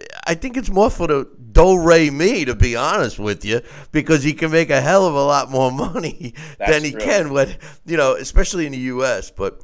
Uh, Alex, great uh, listening to you and watching you. Finally, be able to hear us, and uh, we'll be uh, we'll be we'll be waiting for you uh, next week, my man hey, and also I did want to say I did notice. I think it's it's good news that I think Adonis Stevenson's uh, girlfriend mentioned over the holidays that uh, he is speaking. They sewed up the tracheotomy.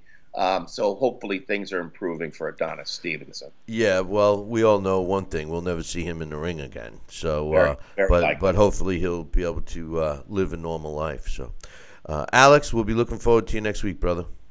All right, Billy C. Take care. That's Alex Papali, and uh, you can catch him next week. And speaking of Alex Papali, um, I uh, wanted to make sure I, I let everybody know that. Um, you know, all the blasts, and that's one of our favorite uh, segments uh, on the show here. One of your favorite segments on the show uh, was the uh, blast from the past. And um, the blasts are uh, the ones, at least, you know, it's my bad because um, you know, a lot of the blasts from the past that we've done uh, were embedded in the shows themselves. So, and because of the nature of the shows, uh, good old Billy C never really put um, some of the stuff on the title. So I have all of these years worth of uh, uh shows and uh, nothing. Uh, um, you know, I don't know which blast is on, et cetera, et cetera. But there were a lot of them, especially from several years ago that we did know what was on them, and we were able to pull them out. And that will all the blast uh, we're going to showcase um, on the new uh, television channel where there'll be. Uh, I think there's one day a week where we'll have. Uh, uh, eight or ten episodes back to back to back to back of the blast, and and they're really uh, uh, really fun to watch. So I, I think that uh, uh, you should definitely check those out. joining us again from a place that's a hell of a lot warmer uh, than I am right now is uh, Sal Rocky Senacola. I'm I'm impressed that you uh, you connected in the first shot here. I mean, you know, I I, I almost thought that maybe you and Alex were at the same place because I was getting the same stuff with him. But uh, well, let me um, tell you, I'm a notch below Alex when it comes to uh, technology and computers and Skype and all this stuff or anything. Just just forget about it. I'm out of there. But uh, hey, just so you know that I listened to the entire show. Let me tell you, if I could recap uh, a few comments and a few things that you had during those segments with Dax and Alex, which were excellent, by the way. Uh, you know, there were some big, big fighters that uh, didn't worry so much as they do today to protect their O, as Michael Buffer would say, and put it on the line and fought the best and had their very first defeat and came back to have a stellar career. They were already in the middle of a stellar career and I don't know, I'm not going to say this in chronological order, but hey, remember Roberto Duran? He had his first loss to Esteban de Jesus, and he came back, and I think he stopped him the next two times. But Roberto Duran had his first loss. Um, and of course, Sugar Ray Roberts, uh, Sugar Ray Leonard had his first loss to Roberto Duran, and we all know what kind of comeback he came back with, and what he did for a stellar career at signature level uh, as well. And then, of course, one of my good friends, uh, Bobby Czyz. Bobby Czyz had his first defeat, and I watched it on TV, and I couldn't believe that what I saw in front of me when he had his first defeat against Mustafa Hamsho. And he was undefeated. He was the matinee idol, and bam, you you you saw just uh, Bobby crumble in that fight. But man, let me tell you something. That turned his whole psyche around, his ability and his desire in his heart. And man, Bobby Czyz had a stellar career after that. So there are a lot of fighters that had defeats for the first time, and they improved and came back with a windfall. Well, it's an education process, and that's yes. what fighters are being deprived. And I'm going to use that word. They're being deprived of that opportunity today, Sal. And and you left out one of the most famous, uh, all-time great, and talk about achievement guy that's in the Hall of Fame now. Uh, was a guy that that uh, held multiple titles in in uh, you know multiple divisions simultaneously. Uh, which, when there was only eight divisions, something that will never be repeated today. Uh, the late great Henry Armstrong. Henry I mean, Armstrong, the he, Hurricane. He Hank. started Hammer and Hank. He start. He started. Um, uh, I think. I think he lost the two of his first three fights, if I'm not mistaken. Yeah, exactly. Uh, you know, so I, I, mean, this is you know as he turns pro, you know, so there's many fighters that that lost and came back and used those losses uh, as an educational process, and that's something that fighters of today are actually being deprived of because they are being overprotected. Um, they are not getting a chance to develop. I've said this for years now. Um, you know, and by the way, it is our 15th uh, year doing this show, so we're, we're excited about that. I can't believe I've been involved in, in the sport of boxing for 35 years. Um, but uh, but the truth of the matter is, is that you know I've said it a million times, Sal. If you if your level of opposition doesn't get better as you progress with your career, and I don't care if you're you're in the amateurs or in the pros, you're not going to get better. It's I use the analogy of, of a football team playing the worst team every single week for 16 weeks and go undefeated. Are they really the best? You know, do they get better? I I don't think so. You're you you were a, a former a world ranked uh, contender. You you know what it's like. I mean, didn't you learn something from from those tougher fights as you were climbing the ladder? I mean, aren't they instrumental in a fighter's growth as they proceed with their career? Not not only are they instrumental, but let me tell you something. They they are so it's incredibly uh, uh, evident once you go through a war, a changing fight, uh, kind of a thing. It's it's testing yourself. It's testing your mettle, your courage, your ability, your conditioning. It's everything. And when you pull yourself up and and and, and go on and learn from a fight, uh, and, and a lot of these fights and a lot of these fighters do that along the amateur path. I mean, the first time I was in, in, in a ring with a whirlwind boxer. I, I mean, I was just a puncher and a slugger, and boom. Then I learned, hey, maybe I got to learn how to counter this. The first time I was in a ring with a taller opponent, which was 99% of the time, you know, you learn. You learn how to cut off the ring. You learn how to throw feints to the head, bang to the body, you know, and you learn these things along the path. The first time you fight a southpaw, you know, you keep your your your your left foot on the outside of his right foot and, you know, you learn these things, but it's experience. And that's what I think you're alluding to that a lot of these guys that are so protected, they do not have that opportunity as the earlier fighters did to get that exposure where they're going to have some challenge and they're going to be challenging themselves. They're going to have to learn. They're going to have to evolve. They're going to have to go to school with their trainer the old fashioned way and get critique and learn and take the time, the tutelage, and become a better fighter. That's the whole thing. You're looking to always strive to survive and grow and learn to become a complete all around great fighter. No, I couldn't. Have, I couldn't have said it as well as uh, as you.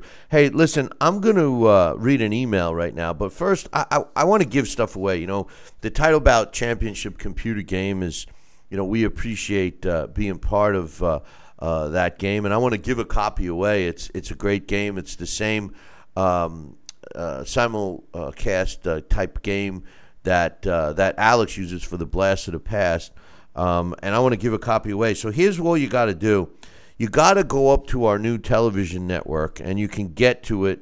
Um, it it's Giniko USA. Uh, Giniko has uh, other uh, networks in other countries. But if you just go to uh, Giniko, G I N I K O, USA.com, and sign up, you can see how you can sign up. I know it's on uh, Roku and Hulu and I don't know, all the other Hawaiian sounding uh, networks that you can get to. Um, because you know I know Sal is all up to speed on this, and I, am not so much. Hulu? But uh, uh, Hulu is that is that like a grass Hulu? skirt? Is Hulu like a grass skirt? Um, but I will give I will give you I will give you uh, a free copy if uh, you're the first one to email me, Billy at Talkin Boxing, T A L K I N B O X I N G, and tell me um, what uh, you thought of one of uh, the Boxing Revisited that are airing uh, on that channel today. Uh, now they are scattered around, so it'll give you an opportunity to uh, to watch. And uh, I need you to let me know what you think of it. This was a series Sal and I uh, worked on, and we're we're uh, trying to plan to do uh, another one in the near future. Um, let me know what you think. tell me specifically what you thought and which fight it was. And um, I'm going to randomly pick out the best email and give you your very own copy. so do that right now and then email me, Billy at Talkin Boxing, T A L K I N B O X I N G dot com. It's an easy one, man. Just just do something. This email's from my man Johnston. He says, Hey, Billy C, Happy New Year to all you guys. Uh, he says, I've been watching your show on the brand new channel, uh, and I'm loving it. He says, specifically, the Billy C Revisited. Uh, he says, I've watched that classic middleweight matchup between Sugar Ray Robinson and Gene Fullmer. Uh, how many rabbit punches from Fullmer Um, Sal and I, when we did that, uh, uh, we, we, were like, "Oh my god," you know. But uh, uh, and he says that in that peekaboo defensive stance was definitely uh, different, but leads with the heads, uh, leading with the head was ridiculous. Then he says, "I watched," and and and I tell you the truth, Sal and I watched this one, and we've talked about it since then. I, this was probably one of the most brutal fights I've ever watched, and and Sal and I, I had known um, uh, of the fight, but when we filmed this, um, w- neither one of us had watched this fight in its entirety. Never. And if you Never. watch it on the new channel, um, you, you, can hear it in our voices. First of all, I will apologize in advance. Um, we we watch these and call these fights as if they were happening live. So I had never seen the, the, the video that we watched, and there was a lot of stuff going on, and Sal and I were just waiting for the action. I mean, there was like six minutes uh, of uh, you know pre-fight stuff that we had no idea what, what it was. We're trying to get. He's going. I'm going. Oh, that's. It was a big monster guy. He's going. That's Chuck Connors. I'm going. That's not Chuck Connors. So it's it's very entertaining. So, so so check it out. Um, but he says uh, he watched the Fullmer and Benny Kid Paret. He says, and wow, what an unbelievable fight. I love the head blocking style. This fight was brutal and yeah. uh, how these guys it, it, it, forever changed both their careers. Um, as a matter of fact, Fullmer um, never uh, went on to uh, look that good again. He only fought a couple of times after that, and Benny Kid Paret uh, actually fought again three weeks later and then was killed in the ring. Um, and you know this fight. Eh, one of the things we discussed in the post-fight discussion was that is if this fight had taken place today, um, I'm not so sure that would have continued because uh, one of the fighters, I'm not even going to tell you if you don't know, but one of the fighters was down a few times. I think it would have been raved, waved off. But the other thing is, it may have saved, if this fight did take place today, it may have saved Paret's life because they would have put both of these fighters on a suspension, Sal. That's the rule today after a fight like that. And it could have saved this guy's life because, um, you know, he clearly uh, took some shots that his body should have rested for probably nine. I, I, bet you if it was in New York, they would have put him on a 90 day suspension.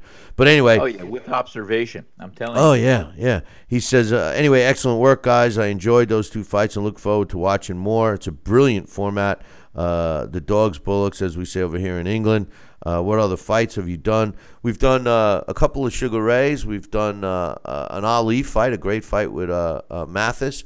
Uh, we also have a Sonny Liston fight. We have a couple of other ones that are on tap. Uh, so uh, I think I'm leaving one out too, Sal. But uh, anyway, he says one one more thing. His fighter of the year was uh, Usyk. The fight of the year was the Battle of the Miguels, Berchelt and Roman. Uh, he says I'm with Dax as the uh, World Boxing Super Series as the event of the year.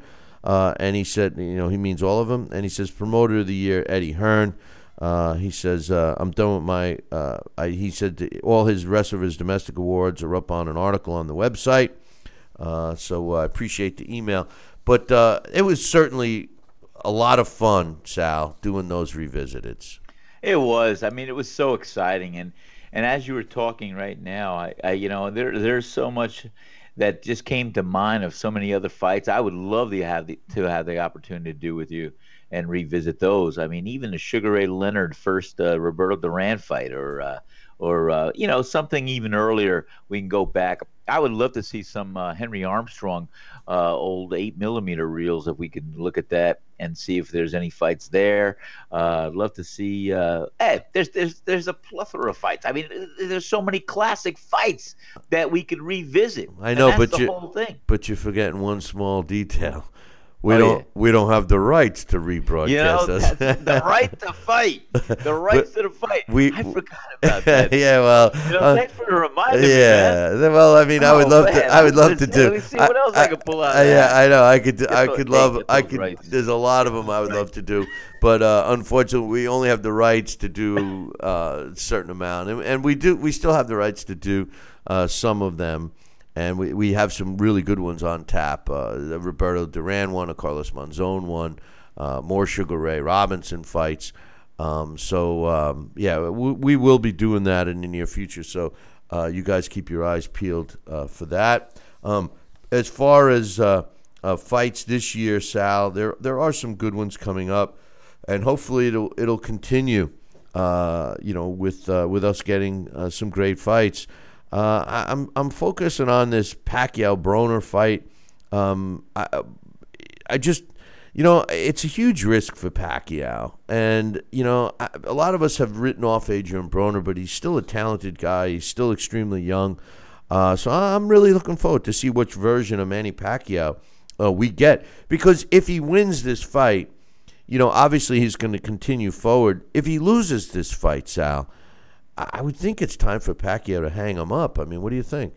Well, you you know my thoughts, Bill. I, you know, hey, who am I to to to uh, talk about comebacks and, and, and retiring? I mean, uh, but uh, I, you know, when you have been to the mountain and back several times, as Pacquiao has, uh, we're never going to see another Pacquiao in his prime. He's had his prime we're going to see a Pacquiao that's able to muster up a victory here and there and do things.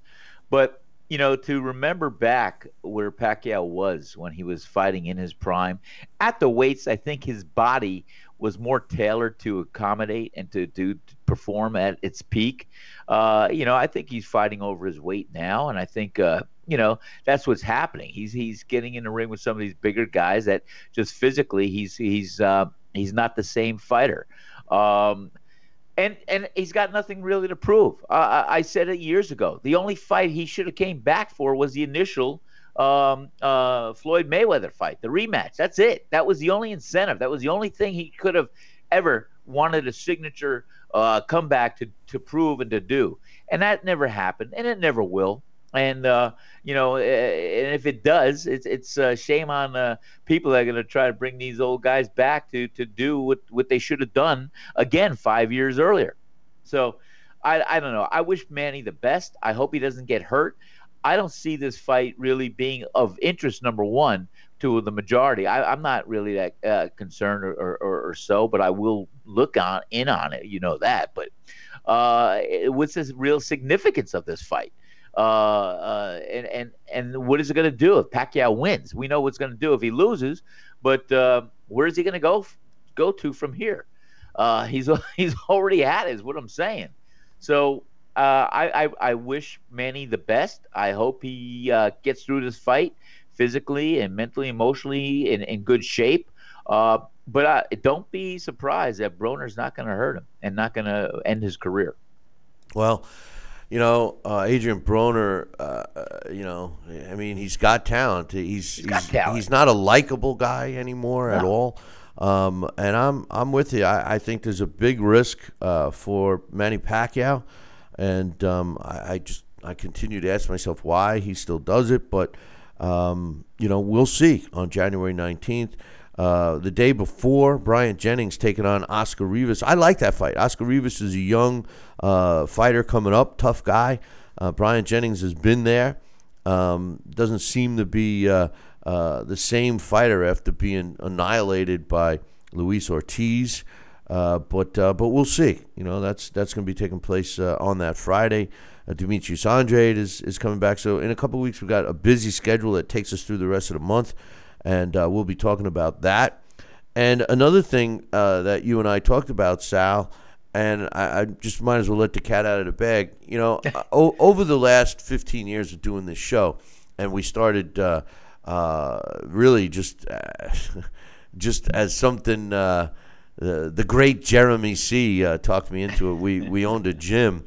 Uh, in Poughkeepsie, New York, and, and we started it just as a as a means to get people into the gym, just as a selling point, and we ended up uh, on a uh, a podcast network at the time, and it's grown to what we have today.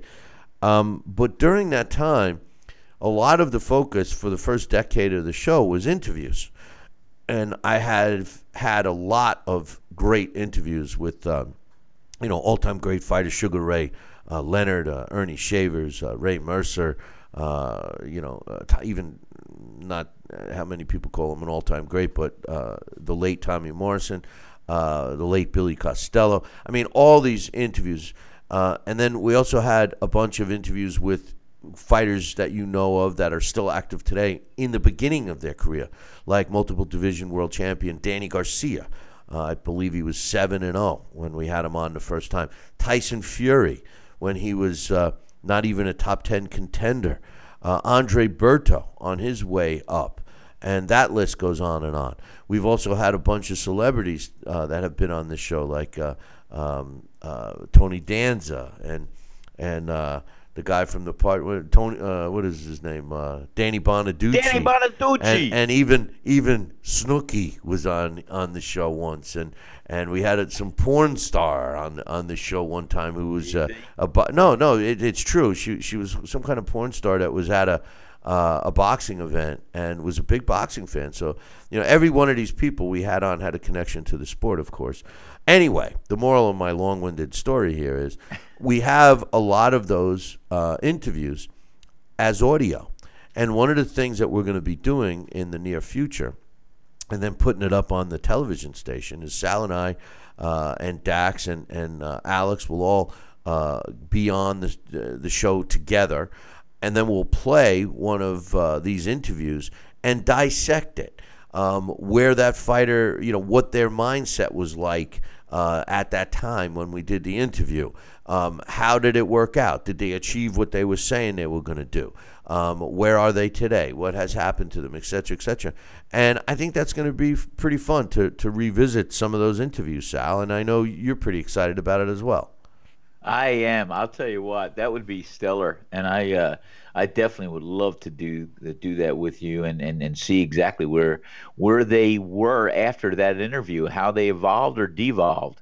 Is that a word? I don't know, but but I understood what I you meant. And, and, and, and, you know, it's funny you're saying that word, and I've been watching a lot of Slip Mahoney lately. And let me tell you, I, t- I tell you what, he's got nothing on you, Sal. He's got nothing on you. Yeah. Hey, I made up a word. I want to see this word go into to the dictionary. I may have said this. I, I said this word 30 years ago. I was giving driving directions to a friend of mine to get to a party. Uh, he was a doctor and I said, "You got to come around this road here. You got to kind of look at. You got to kind of perpendiculate." Uh, and, and he's like, "What?" He said, "Sal." You know what? You don't have to say anything else because I know exactly what you mean. that's, that's yeah, it's kind of around the corner. You look over there. It's gotta you gotta kind of perpendiculate yourself. And he's like, okay, slip. We'll do that. that that's clearly a slip Mahoney word for sure. But uh, Anyway, well, listen, boys and girls, time flies. If Webster wants to know what that means, I'll tell him.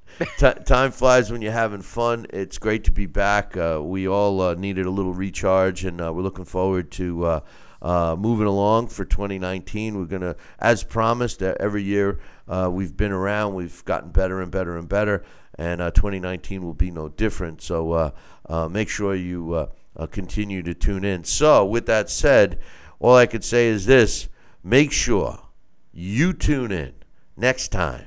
Same bat channel. Oh, oh wait a minute. See, I guess it's been a long time. Two, take two. Take two. Let's do it over. Okay.